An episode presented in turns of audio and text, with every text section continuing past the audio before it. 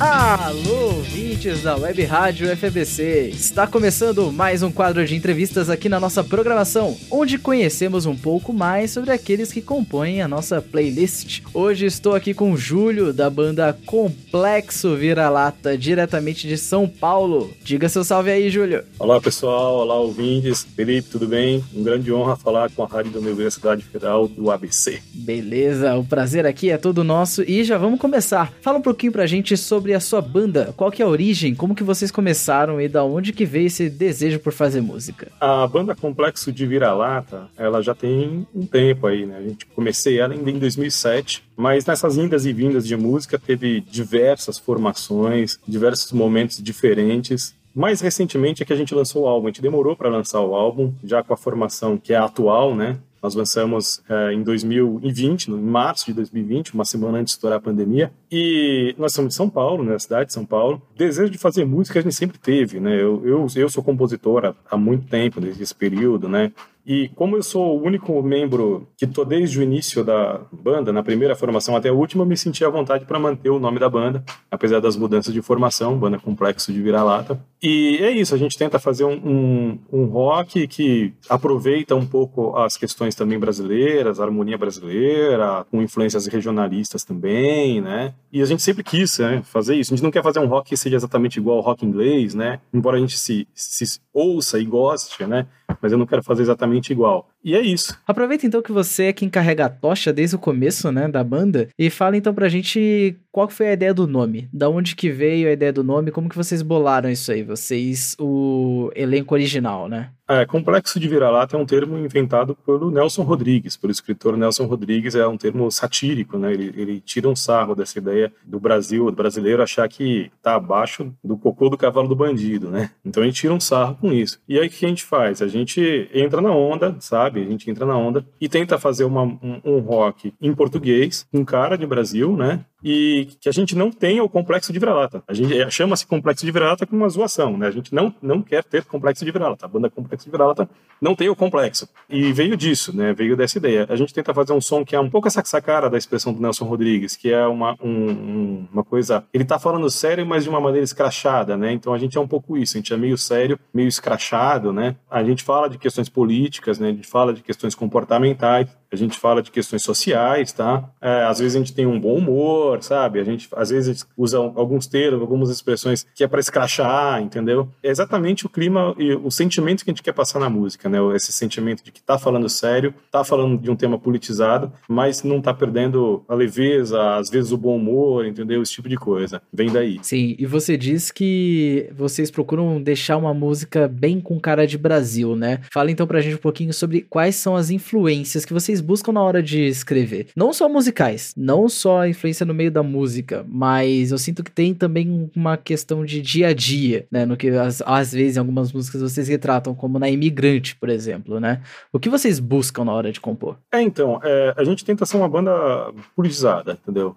Tenta ser uma banda politizada. Claro que eventualmente também tem um pouco de música introspectiva e tal, não é que a gente vai ser politizado 100% do tempo, mas a gente tenta olhar um pouco para a realidade do que a gente vive, da realidade do Brasil, né, e, e, abordar essas questões. A música que você falou, Imigrante, por exemplo, ela trata daquilo que é São Paulo. São Paulo é uma cidade feita por imigrantes, de pessoas que saíram de retirantes, passavam fome, vieram para cá e construíram essa cidade que a gente vive, entendeu? E a gente tem que falar um pouco disso, falar um pouco dessa realidade, que é a realidade que está aqui no meio de todos nós, e a gente às vezes nem para para pensar nos impactos disso. A gente sempre tenta, é, quando você fala de influências, né, pensando um pouco mais na questão sonora, claro que a gente gosta da, da, do rock internacional, claro que eu gosto da música inglesa, sempre ouvi muito, sabe, clássico e tal, mas a gente tenta pegar um pouco de música regional, né, a gente tem uma música, por exemplo, Primavera, que ele tem uma pegada que entra, às vezes, numa música do sertão, né, um baião, a gente tem uma, uma, música chamada Mundo Mágico, que tem uma harmonia puxada para MPB, esse tipo de coisa. Mas, claro, sempre soando rock. Isso que a gente tenta fazer. Tenta ter, usar essas influências todas, mas tem que soar rock. Não pode soar algo que não seja rock. Você percebe que tem influência, mas tem que soar rock. E é isso. A gente tenta tratar nessas questões políticas, as questões comportamentais, esse tipo de coisa, sabe? A gente tenta ser uma banda que não olha só para nós mesmos, né? Que olha também para aquilo que está lá fora, para o mundo, para o país, esse tipo de coisa. Aproveitando aqui uma pergunta de improviso,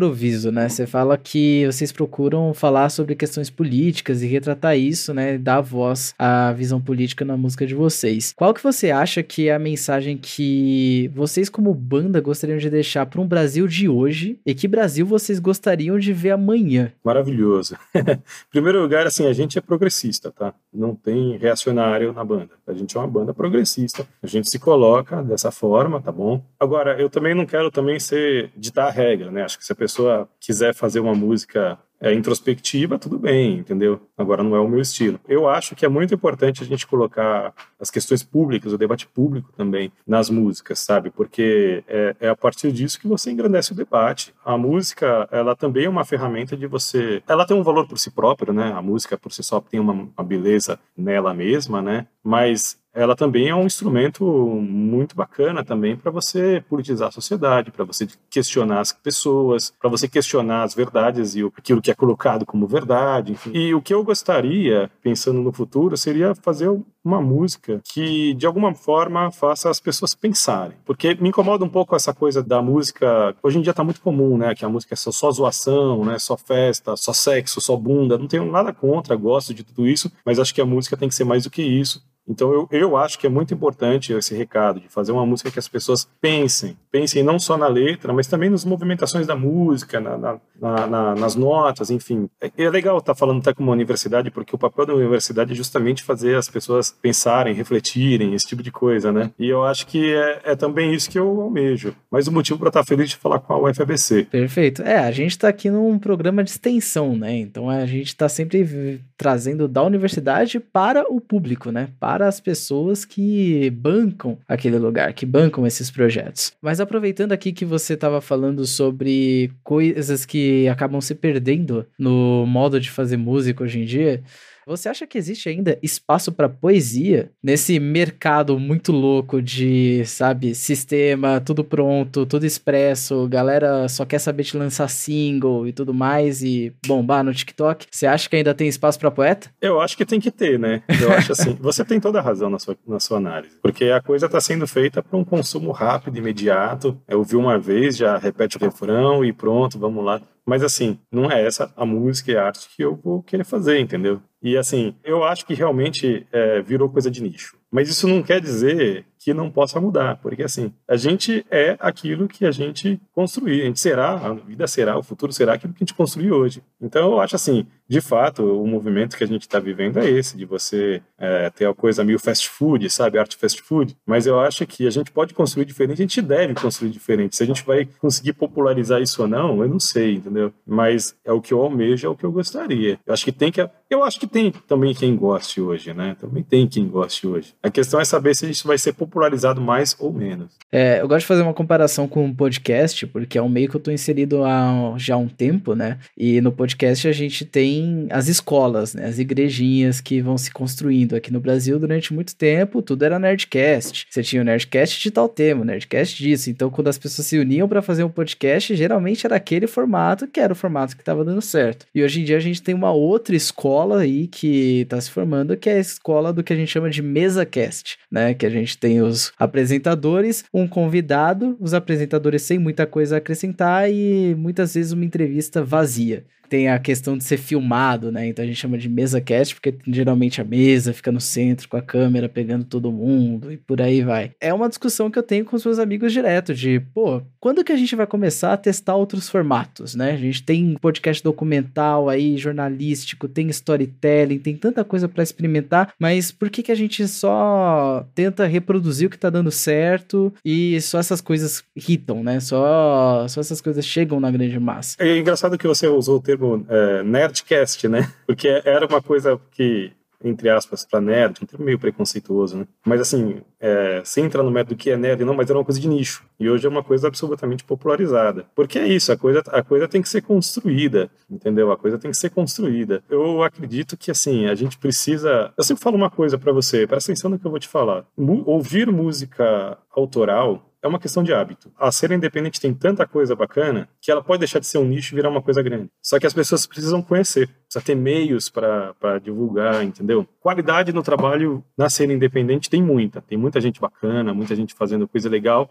que não precisaria ser nicho, ou pelo menos ser um nicho maior. O que falta é um, um pouco mais de espaço, né? E também, assim, aquela história, né? Não adianta também é, a pessoa reclamar que não gosta do que se faz hoje, do que se ouve hoje. Eu vejo muito isso, né? As pessoas falam assim, ah, não gosto das músicas que tocam hoje em dia. Aí a pessoa vai lá e puxa naquela música de 50 anos atrás, nada contra, bacana tal. Mas eu acho que a postura inteligente é o seguinte: se eu não gosto daquilo que está sendo feito hoje, o mais inteligente é eu apoiar alguém que faça diferente. E se eu sou artista, se eu também não gosto da música que está sendo feita hoje, não adianta eu reclamar. Eu tenho que fazer uma coisa diferente, acabou. Nem que o diferente seja retomar alguma coisa que já se fez no passado sobre uma nova leitura, tudo bem. Mas não adianta eu, eu reclamar, né? Nem como artista e nem como ouvinte. Eu tenho que fazer ou apoiar alguém que faz diferente ou fazer algo diferente. E para encerrar a última pergunta, fala um pouquinho pra gente sobre o processo criativo de vocês. Como que vocês se juntam para criar? É, bom, eu, eu sou o, o compositor de todas as músicas, seja na condição de autor, seja na condição de coautor mas eu, eu tive em todas. Eu sempre faço a música, depois eu faço a letra. Sempre. Eu nunca fiz uma letra primeiro para depois fazer a música. É uma coisa engraçada, porque parece que assim, parece que a melodia e a, melodia, e a harmonia, parece que ela pede uma temática. E aí, a partir dessa temática, daquela temática que parece que a música está pedindo, sabe? É que é aí que vem a letra. Então eu tenho essa ordem. Muita gente faz diferente, muita gente faz a letra primeiro, eu não. Eu sempre faço a música primeiro, eu sempre faço é, a melodia, a harmonia da música. Eu sempre começo pela harmonia, na verdade, né? Da, da música. E aí eu vou pensando também nos arranjos, né? Eu vou pensando se, se dá para colocar mais uns instrumentos aqui, né? Ainda ontem eu estava gravando uma música, eu falei, pô, aqui cabe uma flauta transversal, embora seja uma banda de rock, né? Mas a gente vai colocando as coisas, né? Vai pensando nos arranjos. Tem música que eu coloquei violoncelo, por exemplo, né? Toquei violoncelo. Mas sempre tendo esse cuidado, assim, de tentar soar rock. Então a gente costuma fazer isso. Primeiro eu coloco, faço a parte musical e a parte musical me dá, dá uma ideia de matemática. Às vezes empaca, empaca, né? Você faz a ideia musical e não vem a temática. Aí você fica com aquilo na cabeça. Até que um dia a temática vem e se coloca, né? É, normalmente esse é o processo. E a produção a gente faz tudo em casa. A gente grava, a gente gravou na casa do nosso baterista. A gente grava tudo lá, com os microfones nossos, com os nossos amplificadores, com a acústica que a gente tem. A gente faz tudo em casa mesmo. A gente está chegando no final da nossa entrevista, mas falo pro pessoal duas coisas. Qual que é o projeto mais recente de vocês? O que está por vir? Se as pessoas podem esperar novidades? E aonde as pessoas podem ouvir? Bom, vou começar por aonde. É, a gente está fazendo uma divulgação no Spotify, a gente está em todas as ferramentas de streaming, Spotify, no Deezer, Apple Music, YouTube Music e tal, né? Então a gente está em todos os canais do, do, streaming, né? Que é onde a música está hoje. É, o nosso álbum chama Homem Sensato, é um álbum de 11 músicas, ele está lá no Spotify, no Deezer, todos eles. Chama Homem Sensato, Banda Complexo de Vira-Lata tá lá, né? É só procurar. Estamos no YouTube também, né? É, onde eu tenho focado mais a divulgação é no Spotify, também nas web rádios. Estamos gravando novas músicas, né? Ainda ontem eu estava gravando uma música. Estamos, na verdade, em processo de gravação de quatro músicas ao mesmo tempo. Então, vem coisa por aí, né? Vem, vem bastante coisa por aí. A gente não vai parar, né? A gente segue adiante. É sempre, sempre tem ideias. Acho que essa cabeça aqui, ela sempre está pensando em alguma coisa, sabe? Musicalmente falando. Então, ela não, eu não paro de fazer. E é isso. É, quem puder, entra no, nas ferramentas de streaming de sua preferência, coloca ou banda complexo de vira-lata, ou põe complexo de vira-lata, ou coloca o, o álbum Homem Sensato, que nas duas a gente vai estar lá. E é isso aí, você ficou com o Júlio da banda Complexo de Vira-Lata, diretamente de São Paulo, e terminamos por aqui o nosso quadro de entrevistas. Espero que você tenha conhecido um pouco mais sobre música e fique ligado na nossa programação que continua a seguir.